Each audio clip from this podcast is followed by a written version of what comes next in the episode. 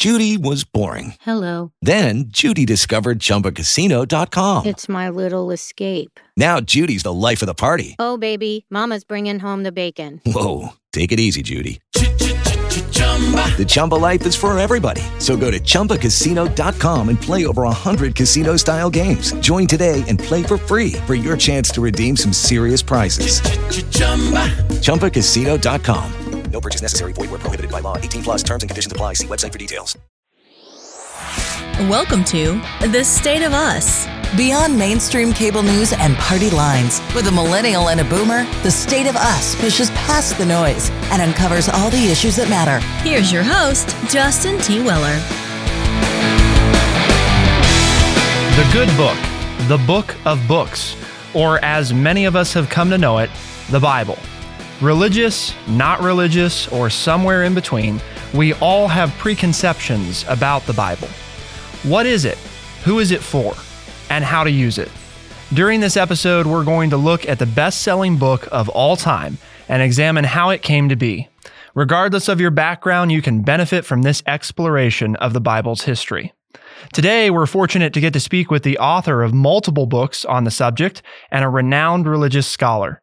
Timothy Beal is a professor of religion at Case Western Reserve University, has authored numerous books, and has devoted his life to gaining and sharing a better understanding of the Bible. Tim, thanks for joining us. Hey, thank you, Justin. Glad to be talking with you. And of course, we couldn't begin this critical conversation without TrueChat senior historian and an educator of more than 30 years. Here is your friendly redneck liberal, Lance Jackson. Tim, thank you so much for taking the time today to join us and discuss your book. I enjoyed it very much. Oh, my pleasure, Lance. I love redneck liberals. thank you. Very, thank you very much. Uh, so, uh, let's let's get started here. Tim, your book is entitled "The Rise and Fall of the Bible: The Unexpected History of an Accidental Book." For some, this title might spark interest, but for others, particularly those who feel they have a firm understanding of the Bible, they might be skeptical about reading your book. They might even think you're an atheist. So, why should anyone, religious or otherwise, listen to our conversation today and consider reading your book? Thanks. Um, you know, I I worry about that title, "The Rise and Fall of the Bible."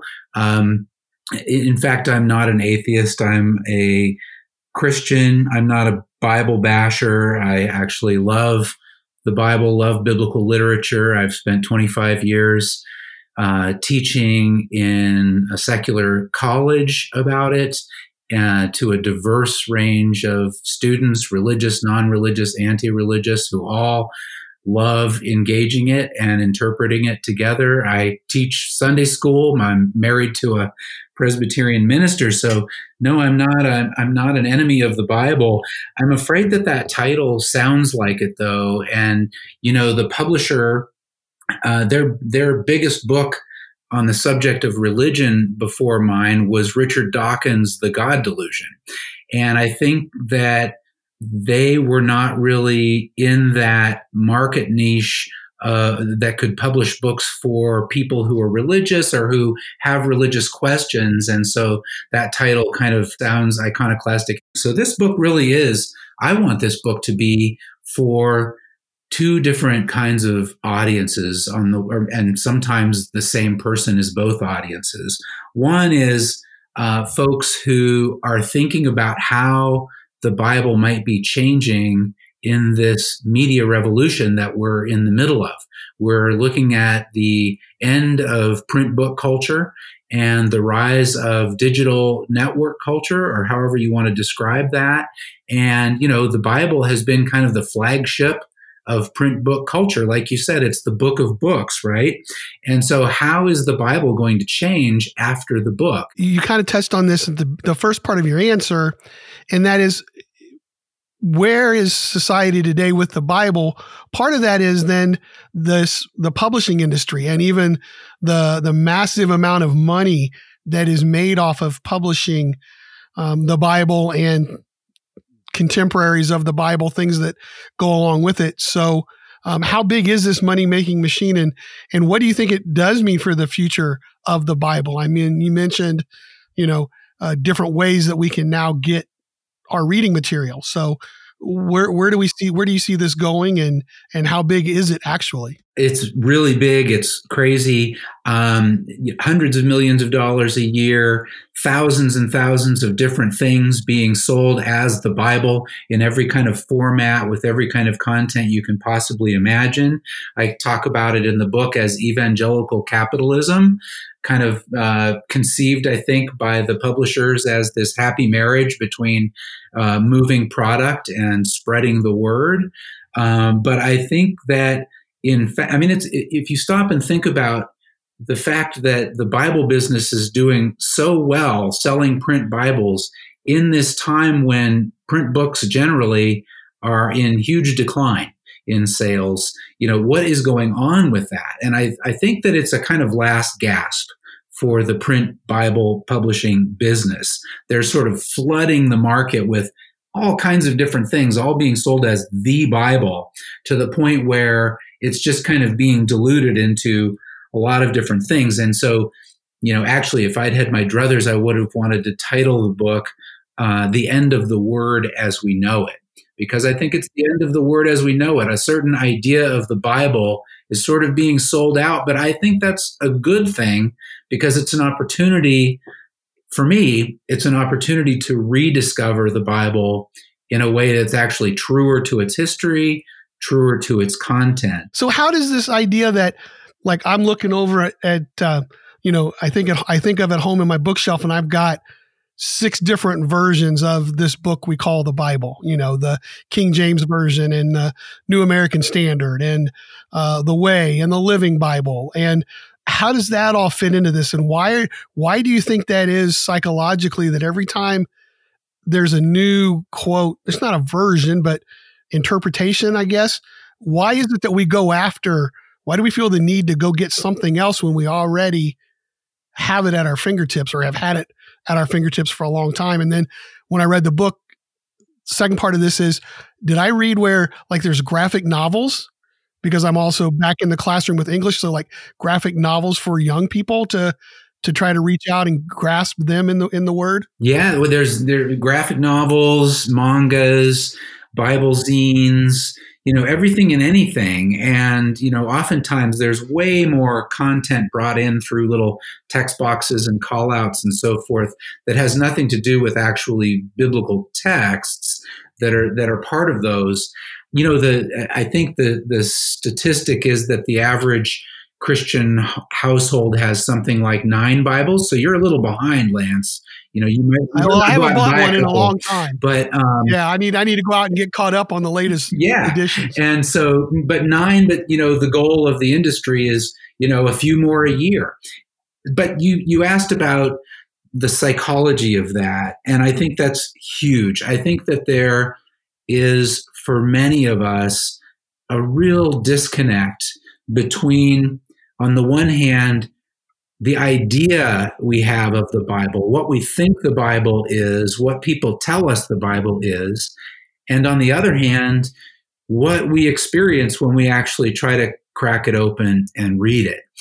And so, on the one hand, we have this idea of the Bible, and a lot of preachers and teachers will will tell you this is right that the Bible is this kind of the book that God wrote, right? It's a it's this reliable, practical book of answers that has everything you need to know to live your life and it explains it all in very clear, straightforward ways, in familiar language. It's comprehensive. It's all you need, and it's it's sort of definitive, right?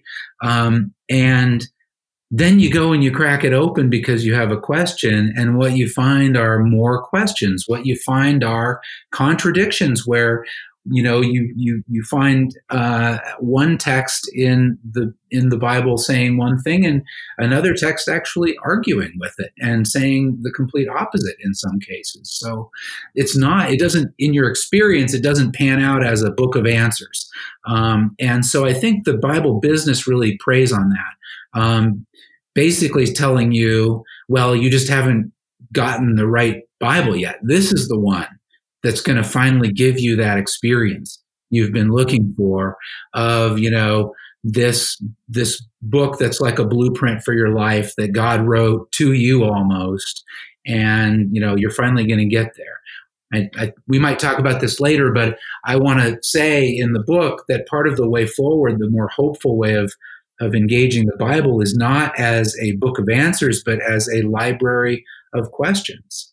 Expectations versus reality is, I think, what comes to mind uh, because so many people, as you've pointed out, uh, not really of their own fault. It's what they've been taught, what they grew up with, uh, what everybody has reinforced for them. And in many ways, what the Bible publishing industry itself reinforces is this notion that, well, you're just not reading it right, you know, or, or you just don't understand. Um, when in reality, a lot of people are reading it and they're actually understanding perfectly that they're being posed other questions, you know, or they're coming up with their own questions, and that that's not necessarily wrong. But we've all we've all been, uh, you know, taught kind of that that is that that's the way, conditioned that that's the way that we have to look at it. We've been talking with Timothy Beal, author of Rise and Fall of the Bible, about society's current understanding of the Bible. But the question still remains: How did we get here? What is the history that brought us to now? And what did early Christians, including Jesus, read? To find out, keep it here on The State of Us, and we'll be right back.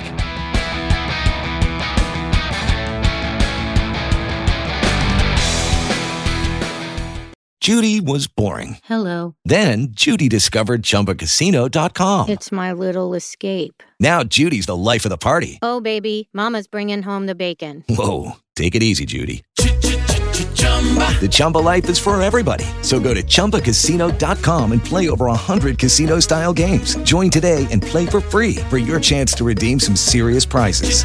chumba ChumbaCasino.com. Purchase necessary. Void where prohibited by law. 18 plus terms and conditions apply. See website for details. Hello, it is Ryan, and we could all use an extra bright spot in our day, couldn't we? Just to make up for things like sitting in traffic, doing the dishes, counting your steps, you know, all the mundane stuff. That is why I'm such a big fan of Chumba Casino. Chumba Casino has all your favorite social casino style games that you can play for free anytime, anywhere with daily bonuses. That should brighten your day a little.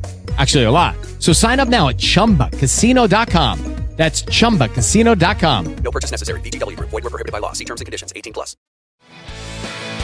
We are The State of Us. Here's your host, Justin T. Weller. The Book of Books. We're speaking with Timothy Beal, a professor of religion at Case Western Reserve University, about the Bible and our understanding of it. Next, we are looking at the history that brought us to now. In chapter five, um, you tried to help us understand how early Christians would have worshipped, and uh, you kind of asked the question, uh, "quote What would Jesus have read?" So, what would he have read, and how does that inform us of our understanding of early Christianity? It's a great question. yeah, I want a little bracelet that says WWJR instead of JD. What would Jesus? There you go. I like that. Maybe we can go into business together. We can, Sounds good. We can, we can patent that and put it out.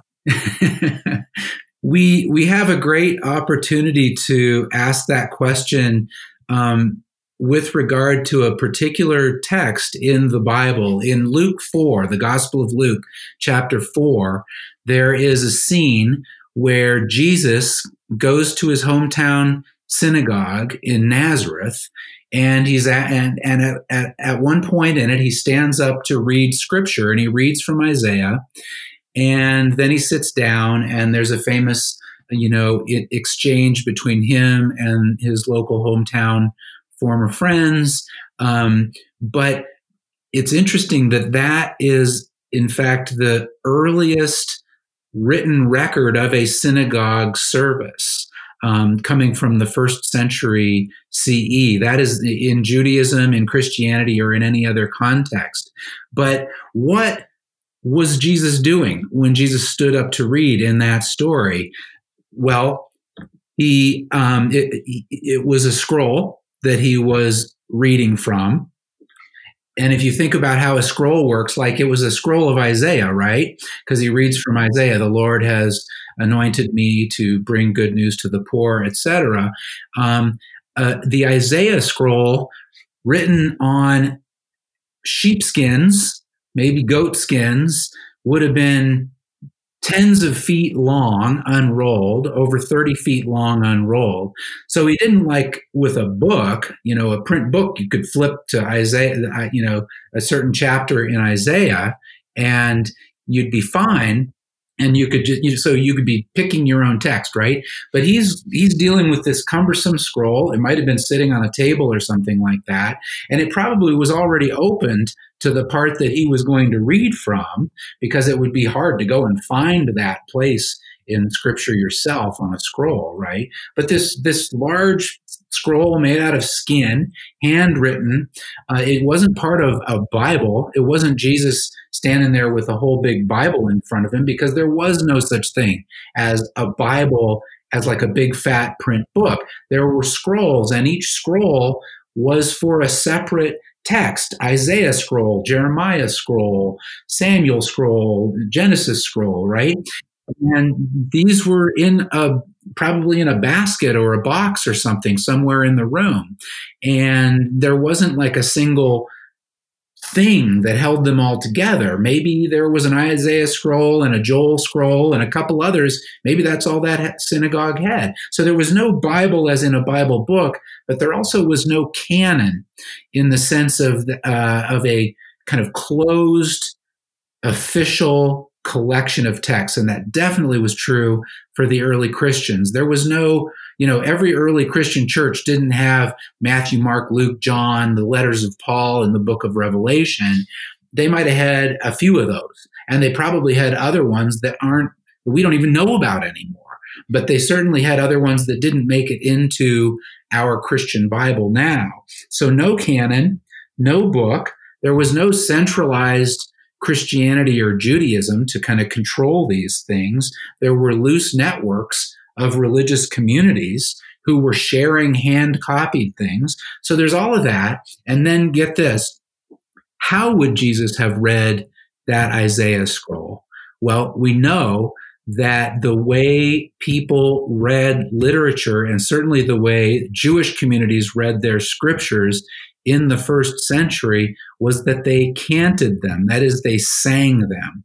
So Jesus would have sung that text that we read in Luke 4. Um, he would have canted it in this kind of melodic way. If you've ever been to a bar mitzvah or a bat mitzvah or another uh, Jewish worship service, you will know how this sounds. It's the same way that Muslim imams read scripture as well. So that's what how Jesus would have read that. Part of understanding why that's the case is it just wasn't I mean it's physically impossible at that date, right? For such a book as the Bible to exist. Because you spend some time in your book talking about there were no books like we think of. Um, so it, it would not only would it be um, unlikely, but it would be impractical and impossible to have a closed canon of all these scrolls because, I mean, you'd be talking about a single scroll that would have been hundreds of feet or more long and probably have weighed as much as a person, you know? Right. Yeah. Exactly. No, that's really important to understand. And, you know, the media technology of the of the book, even a handwritten book, um, which we call a codex um, in that ancient cultural context. That media technology did not really develop to the point where it could hold even several biblical books in one bound volume until uh, the 300s common era, right? So, three centuries after Jesus, three to four centuries after uh, Jesus and the early church. And I would argue that the invention of the codex made it possible for there to be a closed canon, like an official list of what's in and what's out of scripture. There was no media technology available to do that before. And you have to ask whether the media sort of led the way to that rather than vice versa. So, despite that, for the first several hundred years of Christianity, there was not a single bound canon of scripture, mainly because it was physically impossible. Early believers were no less faithful than modern Christians. In fact, one might argue that early Christians' faith was even stronger than ours is today. How is this? for one thing, you're talking about Christianity as a minority movement, um, a minority movement that probably, at least at some points, was you know not welcome and not encouraged by the Roman Empire. It's not until 325 or the early part of the fourth century that Constantine makes Christianity, you know, um, the imperial religion, the religion of the Roman state, and all of a sudden, religion is sort of, you know, Christianity is is the, the is the the official religion of the empire. But before that, that's not true. So being a minority uh, religious movement, I think, is something for those of us who are Christians to be thinking about. How are we maybe moving into a context like that now, where uh, in some ways we could say we live in a post-christian world now. Um, and uh, what does it mean to be a christian in a post-christian world? But i think also in relation to scripture as you were just talking justin you it was open. It was alive. It was unfixed.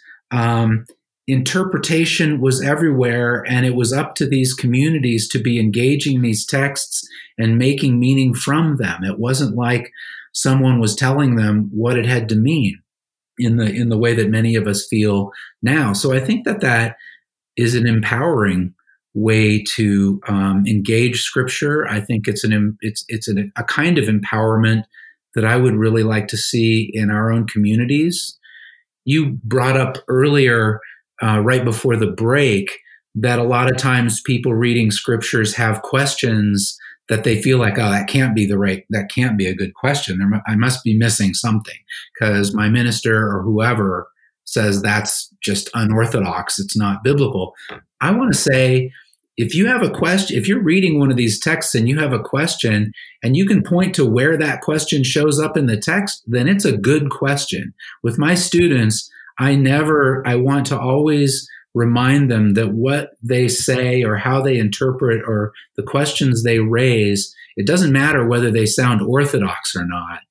Um, it matters whether they are grounded in this text. I think that's empowering. If we can let people just ask the questions that are kind of jumping off the page rather than us feeling like we need to suppress them and and and and and censor ourselves because that sounds wrong. Would it be safe to say that that faith was personal and communal more so than it is today? Certainly more communal and um, and communally engaged and alive. Yeah, you give that example um, in the book where I, I think it was um, a minister that you have a relationship with just rather than give a sermon read the scripture and then just kind of threw it out to the congregation and said, "Let's talk about this," with the um the the parable of of the seed, the sower, the and sower. and yes, kind exactly. of I thought of that as you were describing how the early church was, and and how you know when you said any question you ask, if it's defendable in that it's in the text it's a good question. Instead of looking at the bible as a book of answers it's it raises questions. And then based on what you bring to the discussion would give answers. And so it gives us a multiple a multitude of answers that we could choose from or at least you know if you eh, can you go on about can you you know add a little bit to that that with that example from the book yeah, amen. That I mean, that's that's what I believe, and so then the effect of um, of that kind of engagement is that it brings people together and it builds community. We might not all come to some conclusion about what this text means, but we've ga- engaged in a process of interpretation that creates and builds community and connection and an ongoing conversation. I, I say in the book that it's not about the product, it's about the process when it comes to interpreting. And that's something that uh, the Jewish community and Jewish tradition has understood in the ways that it engages with scripture that I think Christianity really needs to learn from. My teacher, Walter Brueggemann, will say that Christianity needs to become more Jewish. And he doesn't mean that as like somehow superseding Judaism or anything, but to learn from those kinds of practices of engagement that are about process, they're about contradiction, they're about um, the noise of interpretation rather than about some final conclusion. I can say a little bit about that that sermon too, if you want. Um, that was at our last church in in Cleveland Heights. John Lentz is one of the is the one of the ministers there, and my wife is the associate pastor. Was the associate pastor there, and he we were doing worship not in the normal sanctuary, but in the fellowship hall during a certain time of the year. And he just decided to try that. Just like, okay, I'm going to read it and then we're going to talk about it together. And there were hundreds of people there. And, and I describe it in the book. It was very lively. The different things people were seeing did not all fit together into one interpretation, which is you know the way the parables work they don't have a single interpretation um, but kudos to to pastor lentz for being comfortable not being in control. One of the nice things that you do uh, over halfway through the book is kind of provide a, a simple context for people to to think about this, and you explain that how many people look at the Bible, um, they view it kind of as a rock, when in reality it's more closely like a river. So expand on this just a little bit and help us understand why some people might resist viewing the Bible as a river, even if they know that's probably how they should look at it. You talk about a couple of your students that you had had encounters with where intellectually they got it. And, and I'm sure there's people listening to our program. We've got some very smart uh, audience members out there who I'm sure get it, but they can still feel that internal resistance to, to making that mind uh, shift, even though they know it might be the truth. Yeah. Well, I can sympathize with that. I, I know um, from my own experience that kind of uh, a process of letting letting go of that rock and and heading downstream in some ways, letting go of control. Um, I partly what I mean by that is if there's any constant in the history of the Bible, it's change, and we can see in the Bible itself the ways it sort of moves like a river. It doesn't all all the parts don't agree with one another. You can see a process and a movement of change within the banks. So there's, you know, there's some range of limit to how much change could happen, but it's changing all along.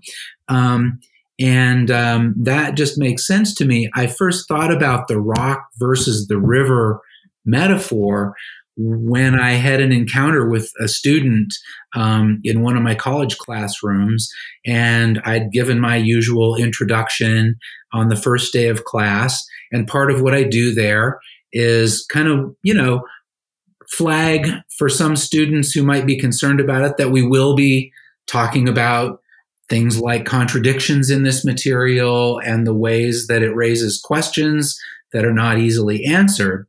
And she came over to my office afterward and said, I'm not going to be able to take your class right now.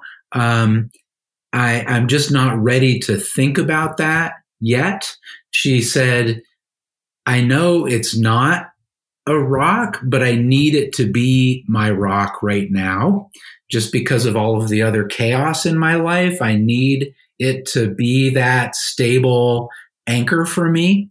But I know it's not and I'll come back and we'll you know engage it together later. And then she, a year later she did an independent study with me where we worked through the same material. She's now a presbyterian minister um, but i just thought it was so remarkable. I was so grateful to her for being able to be honest like that and to be able to kind of think on two levels at the same time with which i think is just amazing but um, yeah that's where that that image came from and in the book, I say it's not a rock, but a river.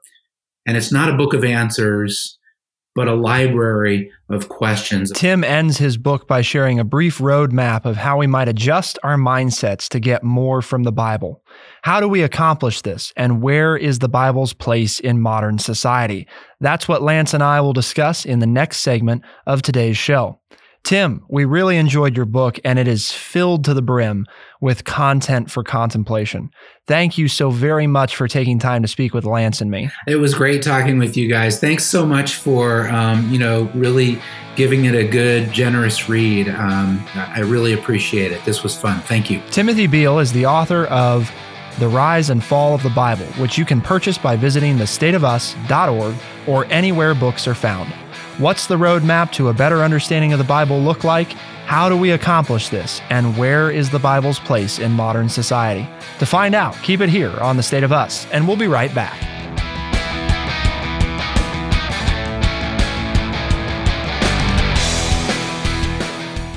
Hey guys, it is Ryan. I'm not sure if you know this about me, but I'm a bit of a fun fanatic when I can. I like to work, but I like fun too. It's a thing. And now the truth is out there. I can tell you about my favorite place to have fun Chumba Casino. They have hundreds of social casino style games to choose from, with new games released each week. You can play for free anytime, anywhere and each day brings a new chance to collect daily bonuses. So join me in the fun. Sign up now at ChumbaCasino.com. No purchase necessary. VGW. Void were prohibited by law. See terms and conditions. 18 plus. Join us today during the Jeep Celebration event. Right now, get 20% below MSRP for an average of 15178 under MSRP on the purchase of a 2023 Jeep Grand Cherokee Overland 4xE or Summit 4xE. Not compatible with lease offers or with any other consumer incentive offers. 15,178 average based on 20% below average MSRP from all 2023 Grand Cherokee Overland 4xE and Summit 4xE models in dealer stock. Residency restrictions apply. Take retail delivery from dealer stock by 4 1. Jeep is a registered trademark. We are The State of Us. Here's your host, Justin T. Weller. The Good Book, the Book of Books, or as many of us know it, the Bible. That's what we've been talking about today. We had the great privilege of getting to speak with Timothy Beal, who is the author of at least 11 books and has published even more than that, uh, edited and so forth. And uh, and what a pleasure it was. Lance and I really enjoyed that that opportunity to speak with him, and I know we both felt like uh, there just wasn't enough time. We could have done two or three shows probably. Uh, but I know we both thoroughly enjoyed it. Now, what we want to talk about in in the spirit of the state of us, right, is uh, some action items from here. You're you're listening uh, to the first two segments of the program. We've arrived here, and you're like, okay, guys, so so what do I do now? Where where do I go from here? I, I'm I'm maybe buying into this uh, this idea, right? The the Bible is more of a river than it is a rock. So so what's next? Um, well, it's different for everybody. Obviously, it, it's probably pretty different um, regarding whether or not you already come from a religious background or not. Uh, but I think in, in both cases, there are options that can be of interest for everybody. And Lance, what I'm going to do is I'm just going to share um, a, a couple of things that I've done in my exploration of the word as we know it. Um, and, and, then you can just kind of react. And, and if you've got something to add, please, please add it. Yeah, I've got I've got one thing to to tell people, no matter where they are in their journey of of faith or not having one. So, I, but I've got one thing I'd like to share. Okay. Um, well, you want to go ahead? Just wanna, very sim- go ahead. Yeah, I will if you don't mind. Just um, don't mean to butt in, but yeah, very simply, I think the thing to do for me anyway, not telling anybody else what to do, is whether you've been reading the Bible or you used to read it or you've never read it, to pick one up and read it as as it says in, in the book. Don't look for it to give you answers to things, but look for the questions and ask the questions and and then kind of just under you know understand it and, and come at it from that aspect. Not that it's going to tell you everything to do, but it will help you ask the right questions to lead you to what the answer is for you and what you need to do and what's going to make you feel better and um, have that spiritual journey that will satisfy you. And I think that's the biggest thing is, is just grab a Bible and read it from that perspective. Don't read it looking for, well, what's the answer to blank?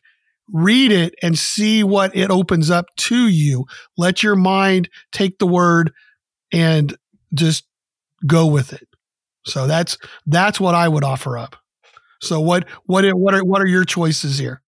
Well, you know that I'm I'm on a very similar page to you, Lance. I think it's too often that we think we know what we should get, you know, or what we want it to be versus what it is.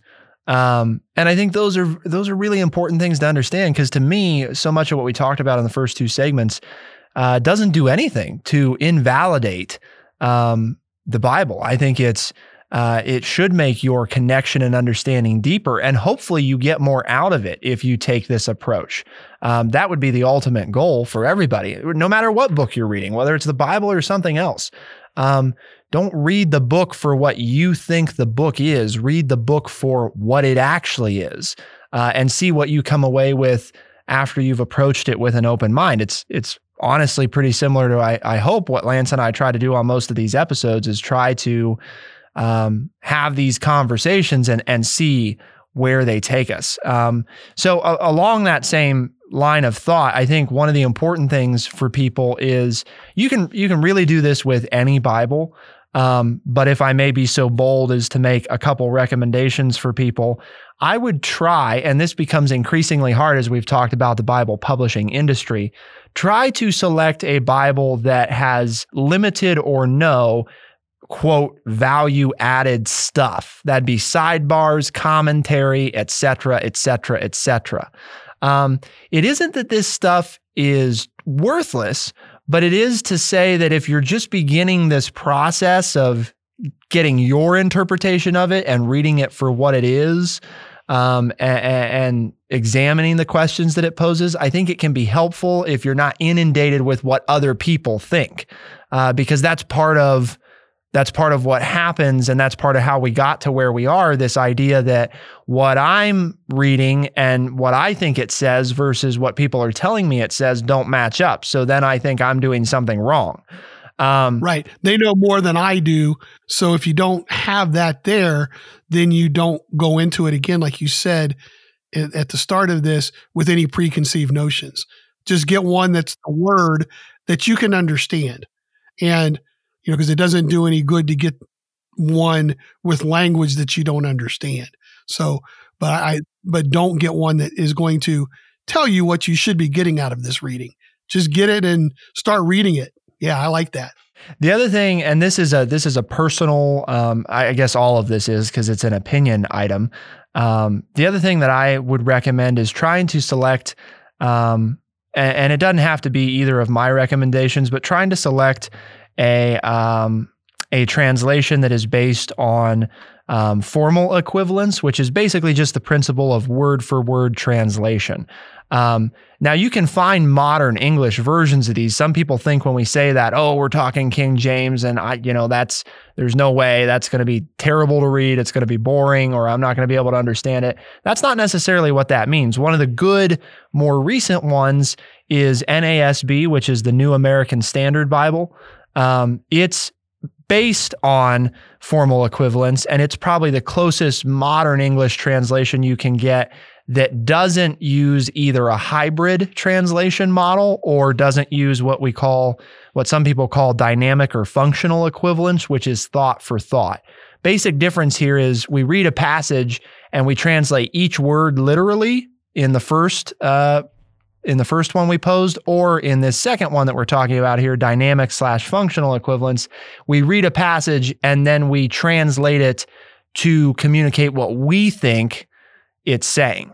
Um, and that's a, you know, doesn't always ruin things, doesn't always change things, but it can. So again, if you're beginning this exploration, it's not that you can't just do this with any any old Bible, but you do a couple of these things, maybe avoid some of the commentary and value added stuff, and you choose a translation that's more literal while still in modern English, those are probably going to help you uh, approach it this way in, a, in perhaps a less preconceived notion of what you should find.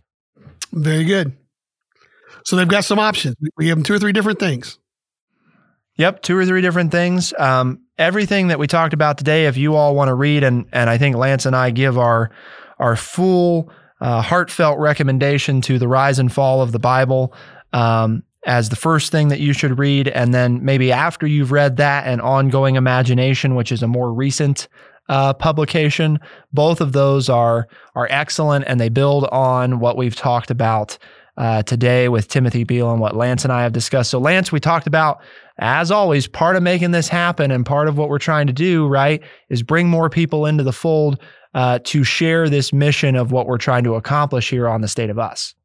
And our mission is to educate people by providing honest, open, and respectful conversations. And if people want to invite others to tune into the podcast version released on Tuesdays and Thursdays, how might they do that, Lance?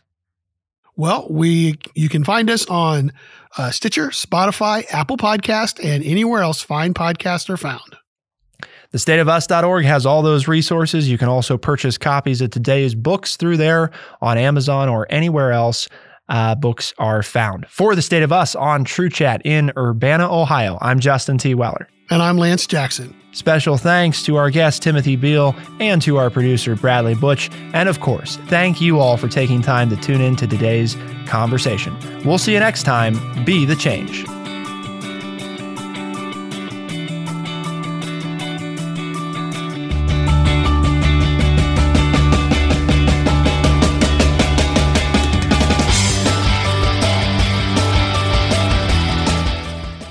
Be sure to check out our website, thestateofus.org, for books, articles, and all the ways to tune in. Thestateofus.org.